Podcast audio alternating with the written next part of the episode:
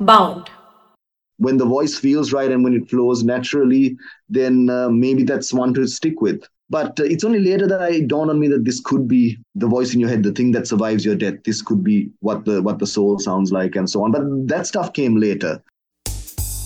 Welcome to Books and Beyond with Bound. I'm Tara Khandelwal. I'm Michelle D'costa. And in this podcast, we uncover the stories behind some of the best written books of our time and find out how these books reflect our lives and our society today. So tune in every Wednesday to enter a whole new world with a new author and a new idea.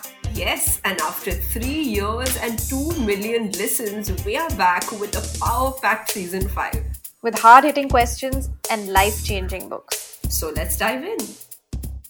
We are extremely thrilled to speak to Booker Prize winner Shehan Karunatilaka today about his book, The Seven Moons of Maali Almeida. See, because his win is our win, right? It's every South Asian writer's win. So the book is not only set in Sri Lanka, but it's, it's a very humorous way of looking at death and politics. So the book is actually set in a visa office in the afterlife, right? Who would have imagined, right, Tara? I thought all the immigration stuff would have ended with this life. Yeah, absolutely. And a book, you know, uh, that two years ago found it difficult to find an international publisher is making every head turn. Um, yeah. And we're going to find out about that soon. But before the interview, we wanted to discuss what we thought about the book. So, Michelle, what are your thoughts about this book? I have so many thoughts running in my head right now, Tara. But on the top of my head, I would say two things. Okay, so two things really worked for me. One is, you know, I'm a very big fan of second person narration. And the moment I came to know the book is in second person, I had to read it. Um, so for me, the voice of Maali Almeida stood out, right? Because it's written in second person. And another thing is the humor, right? Because I've read books set in Sri Lanka about the Sri Lankan war, and it's, it's usually written in a very serious tone. But I felt, you know, Shehan has this very witty, uh, humorous way of looking at death. So for me, these two things work. But what about you? Yeah, yeah, no, I agree with that. You know, like sort of like that black humor, that like dark humor. Um, I really am a fan of that, and it's very difficult to do that right. You know, because after all, this is we're talking about death, we're talking about a political strife, um, all of these things, right? And sort of uh, to bring that alive in that sort of black humor way, that dry humor, is very interesting. And you know uh, what I read in the interview, and I want to ask him is that the second person voice mm. actually uh, he conceived of it because it's sort of the voice that you use to talk to yourself. You know, it's like exactly like, eh, like the inner monologue. Yeah, it's like it's like oh, you should go to the gym today. You know. yeah, yeah. It's, so it's, it's, kind of like these New Year resolutions we set, no? Like you should do this, you should do that. Yeah. yeah. So very interesting way of also thinking about it. But what I think, you know, like drew me to it actually was the whole um, you know the way that it won the booker uh, mm. and also the fact that you know it didn't find a publisher the book was first it has a very interesting history this book because yes. it was yeah it was first published as uh, chats with the dead the name was called chats with the dead I also read that you know every year, of course, you know the jury of the Booker Prize changes, and um, you know that obviously determines the tastes of the winners. Uh, and I found this a very refreshing take because I don't see a lot of speculative uh, novels with speculative elements. Um, you know, I haven't seen, at least from my limited knowledge, a lot of novels speculative uh, elements doing so so well and getting mainstream. So that for me was was a very interesting part of it. Yeah, yeah, that's a very interesting observation, actually, Tara. You're right because you know sometimes literary works kind of you know uh, tend to not look at uh, speculative work. And, and i think for me also that that that was something refreshing. You know the fact that ghosts or the fact that afterlife could make it to the booker that was it was really fun. I mean it was an entertaining way of looking at death right? Like i, I felt that was very refreshing. Actually you know the, the fact that it was first published chats with the dead i like that better you know? So the first time i came across that title i said wow. Like you know it's so direct right? Like you know what you're in for. But when i read the seven moons of maali almeida hmm, you know it was, it was kind of like a uh, I would say like a riddle to solve but what about you? That's actually, but that's why I liked it, you know. Ah. Uh, and we're going to ask him about this, obviously. But uh, it actually made me grab the book because you know it, it signifies that it's so much about this world building and it's so like you know Mm. out of this world also um you know so that's what i really liked and another thing that i really liked if we talk about what we liked is that um in the visa office right like he's Mm. meeting sort of like all of these different characters and there are some people that like he knows from his past life that he doesn't like yeah. you know he even mentions like um people that sort of like some like aunties that he comes across so there's a whole milieu of characters and it's almost like its own cosmos right and th- i found Yeah, that sort yeah. of very interesting. And then he also comes across some very very problematic creatures in this you know visa office and afterlife uh, situation. Yeah. so so that you know those that characterization uh, and that world i found was very interesting. And it, it the title actually gave it a little a little bit of sort of like this poetic kind of feel especially the beautiful cover um so so that's Hmm. why i liked it Awesome. Okay, yeah. So I think we have so much to ask him. You know, why don't we just get into the interview and ask him all these, Tara? Yeah i can't believe that we got to speak about this. And um, it also makes me wonder what all of you our listeners think of the book. Hmm. so if you uh, you know we'd love to know your thoughts. Which title did you like the best? And you can tag us at bound india and share with us. But uh, let's just let's get into the afterlife now with shehan Yes. thank you so much shehan for being on books and beyond today uh, we absolutely loved your booker winning book the seven moons of maali almeida. You know the world that you carved was so interesting. Your book took almost seven years to write and the protagonist maali almeida wakes up in the afterlife which is a visa office and i found that so funny. You said that you know even though the book took so long to write and it had many false starts uh, the one thing that remained is the protagonist so we wanted to know you know what were you doing when he came to you can you pinpoint how he took shape he came to me as a minor character in another book. And that tends to happen a lot. And that's why you should never be afraid of a bad first draft because there may be a minor character lurking in there. There was a book called Devil Dance, which I tried writing about seven years ago. And um, yeah, it was a slasher horror about a bus of aid workers traveling around the tsunami coast. I couldn't make it work. It sounds better than it actually was. But there was a ghost on the bus and the ghost was called Maali Almeida, who was the spirit of a dead war photographer. And in the end, there was not much salvageable from that draft. I couldn't quite make it work. But when I came back to it maybe a year later, this character just stood out for me. And I thought maybe we should try telling his story. And suddenly, his story, the ghost wouldn't stop talking, but the ghost was speaking also to me in the second person. So that's a unique thing when those things happen and uh, it evolved from there. I mean, I, I, hung a lot. He went through many iterations and many different character traits, but I think that's where it started. I was just interested in what a dead war photographer in '89 would have to say, and it turned out he had quite a lot to say.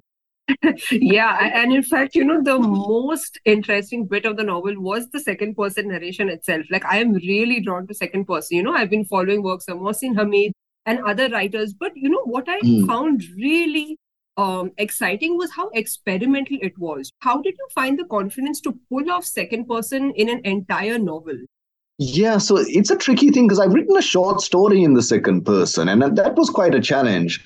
And yeah, the voice can get quite irritating, and uh, it's it's difficult. But it was also a technical problem that I was trying to solve because what does a disembodied voice? What does it sound like? What does a disembodied spirit look like? So that was my protagonist and who doesn't have a body. Uh, and so, how do I describe them? How do I create their character? And I, I, was grappling with, and also with questions of what does the afterlife look like? Is it a place where all is revealed, or is it like messy, like a visa office? Uh, but I won't say a breakthrough because it took many months to come across this. Was that the voice in your head? I find I don't know about other people's heads, but the voice in my head is in the second person mostly. It's almost like someone external, like a coach telling me, uh, you know what I'm doing wrong or kind of uh, that's so that felt natural. Uh, but also, I think the main test is when I started writing in that voice. Uh, Maali had plenty to say. Whether it was Maali or not, you know, that's debated in the novel. What does the voice in your head actually belong to you, or is it the past, or is it other influences? Um, what I did find out is that I had 50 pages in a couple of months, and they were mostly good pages. So I think that's the test when the voice feels right and when it flows naturally, then uh, maybe that's one to stick with. But uh, it's only later that I dawned on me that this could be the voice in your head, the thing that survives your death. This could be what the what the soul sounds like, and so on. But that stuff came later.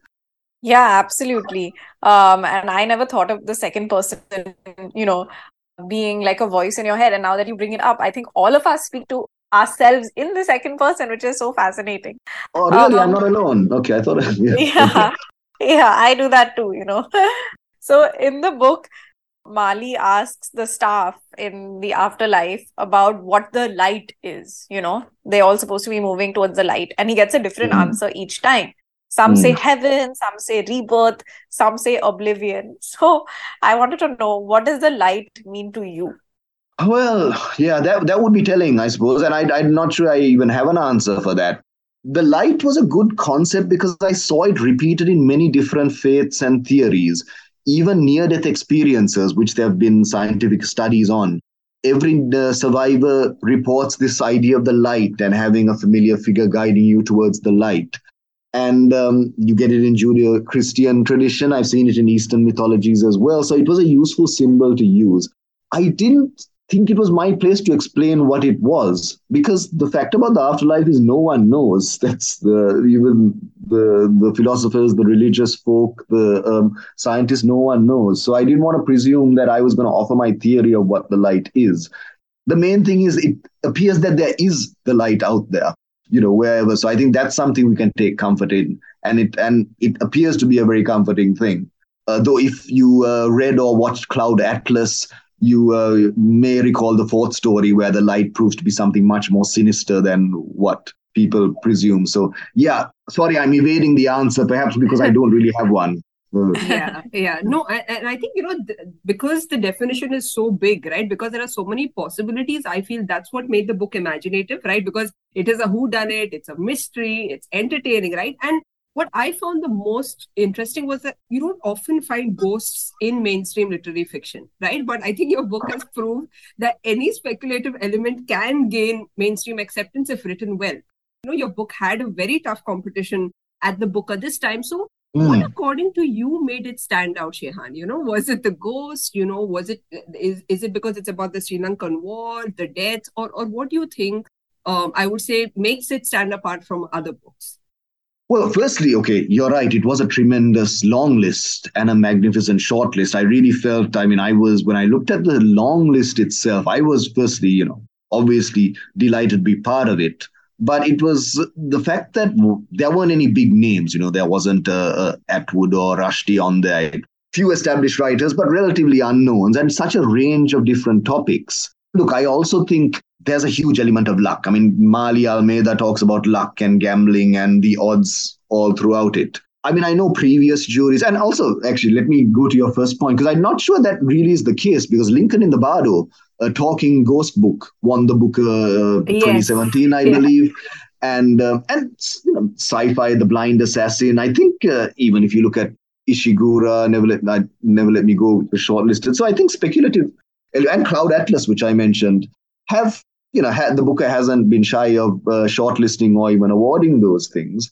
But I think, and I remember when Lincoln in the Bardo came out, I was struggling with this, and I was like, oh no! So a talking ghost book won the Booker, so I guess now they're going to think that I copied this one. But uh, when I read George Saunders' masterpiece, I mean, I realized, yeah, this is this is a work of art, and I took inspiration because it's a very different book to Seven Moons. I went in there even to the shortlist knowing it's a one in six chance. These are all top quality books and it could go any way. Uh, but there have been p- previous years where the judges have said, you know, we prefer realistic fiction and uh, and there or we prefer you know readable fiction or we prefer this and that's the thing about the unique thing about the book is that each judge uh, group of judges will set their own agenda so if it had come out perhaps even the previous couple of years where there seemed to be a lean towards more realistic fiction maybe it wouldn't have even got longlisted. But i think this year it seemed the judges were quite brave and quite adventurous in in their tastes. Um, and um, so i mean there was a number there was maps of our spectacular bodies which is a, I just reading the synopsis that it was a point of view from the point of view of a, uh, a cancer by Maddie Mortimer. Um, I, I thought that would be a sure contender. It sadly, didn't make the uh, the short list. But this is again, you got to realize that when it comes to this level, it, it is then it's it's like a casino. You don't know what conversations are happening behind closed doors and stuff. I think you know if you look at Glory, NoViolet Bulawayo, or The Trees, these are also very surreal experimental books um, and but also and treacle walker for sure. So it seemed like the judge's taste was towards that direction. I'm just glad that my dice threw up a six. Um, could have been that sri lanka was in the news. There, there, are a lot of factors. And to speculate even going into it i know there was a lot of people there was betting sites there was you know booktubers book talkers ranking it. I didn't get into any of that because i was like look grateful to be here. Anyone could win and let's not think too much about what would or wouldn't win. So I'm still I'm still in that kind of mindset with it. But I think it's one of the most fascinating uh, books that I've read in a while. Uh, you know, just the combination, as Michelle said, of uh, so many different elements coming together, uh, and I love the uh, black humor. So, what has been the impact of you know winning the prize for you? You've had an amazing journey as a writer. Uh, you know, you self-published your first book the, the biggest prize in the world is now yours. So, did your book sales go up? What has it been for you? The first thing is that suddenly everyone wants to talk to you. So, um, not just, I mean, not just interviews, uh, uh, you know, agents, publishers, lawyers, um, industry. T- yeah. So, suddenly, and you're used to like being locked in a room by yourself and not talking to anyone, not even your family or your friends for most of the, the day or the week. So, that's that's a bit strange. Uh, but, you know, obviously expected because you're right. This is as big as it gets in terms of literary awards. Um, yeah, and it does mean. I mean, Chinaman, it got published widely, it attracted a cult following, and it, it did okay, but this, nothing on this scale. Now, suddenly, this has been translated into many languages.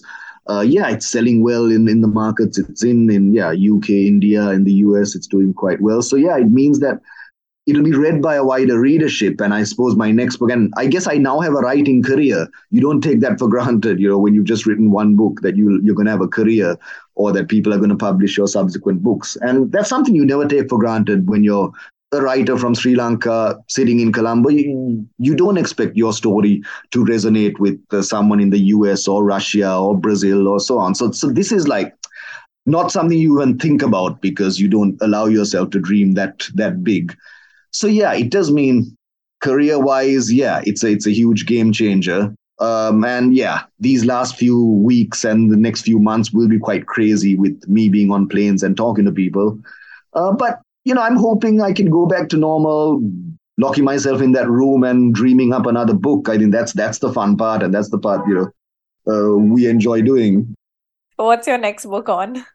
Uh, well, you know, it's bad bad luck to talk about stuff that hasn't been written. I mean, that's that's a lesson I learned early on. You talk about it and uh, you end up not writing it. I mean, I can just say it'll be about Sri Lanka, but it's a fascinating place with so many stories. But it may not. It not may not. It definitely doesn't have any ghosts or not that much violence or cricket or drunks. None of the topics of the first two books. And yeah, hopefully I get to finish it quicker than I I took this one. Yeah no and we actually read uh, you know your your most recent book which is actually a short story collection. It's called the birth lottery. Um, and i had a lot of fun reading it. Like i've rarely come across such experimental short stories. And especially you know how you began. You know so so it actually says that you know if you like certain kind of stories why don't you read uh, these particular stories? So i would say how did you come up with that idea? Like, like why you know give instructions to the reader before we begin? I found that really interesting it's strange because that's perhaps the oldest book. It's been 20 years in the making. It's the stuff that i write when i'm should be doing other stuff. So when i, I should be at my desk working on a pitch for the big meeting i'm fiddling with a short story. Same when i was writing chinaman when i was writing seven moons. I, I do about two or three stories a, a, year and in the end it became this collection. Also these were stories that i submitted for awards that it didn't win anything and so that was the other thing. I try and write in the style of that award then i wouldn't win. I wouldn't you know get longlisted or given a commendation so then i'll write something completely different. So yeah you're right. There's a few science fiction stories in there. There's a couple of stories by on text message.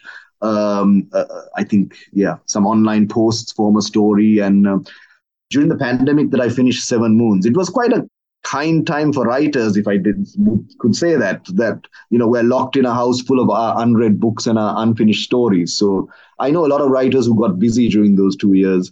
And yeah, I was no exception. So finished Seven Moons, and I got this collection together. And I just realized, yeah, how do I make this into a collection? Because I mean, apart from all being about Sri Lanka and all being by me, there was um, no real connection. There were variety of moods and styles. So this was just me categorizing it. Also, I'm a fan. I mean, I read Stephen King and Neil Gaiman, and they their short story collections. They have a little preface, and they they do a little analysis of their stories sometimes at the end, and that's sometimes as interesting as the story. So this was my take on that. It was just a note to myself, but then I thought, yeah, why not, in the tradition of my heroes, have a little preface uh, to my collection as well. Yeah, absolutely. I think, you know, it's another innovative book. Uh, a, a, lot of interesting Sri Lankan writers are becoming global right now. Last year, Anuk Anouk Arudpragasam, he uh, wrote also about the Sri Lankan civil war and nominated for the Booker. So, according to you, what does Sri Lankan literature lack right now?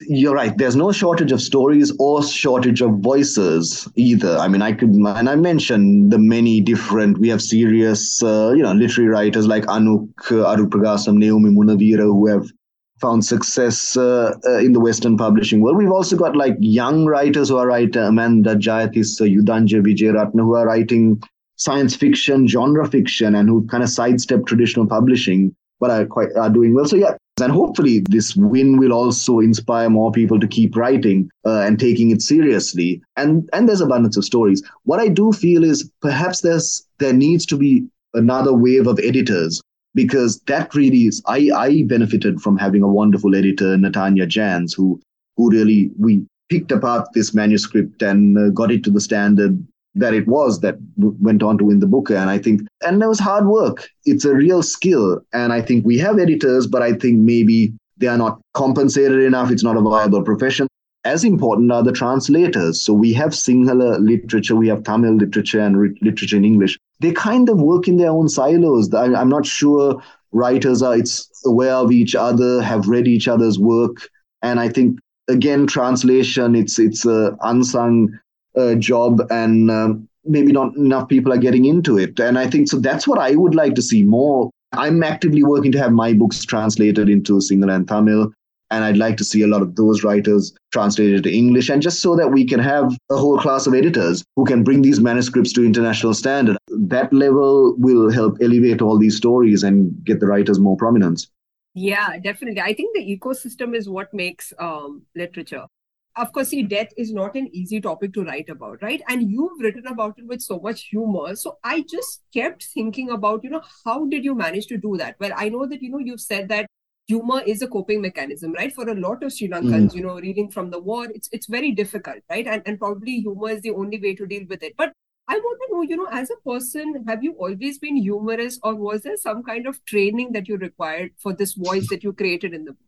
Well, yeah, you're right. I have spoken about the Sri Lankan character, the Sri Lankan smile, how we hide behind it, uh, and how we crack jokes even during grim times. So it's, I think, it is part of the Sri Lankan spirit.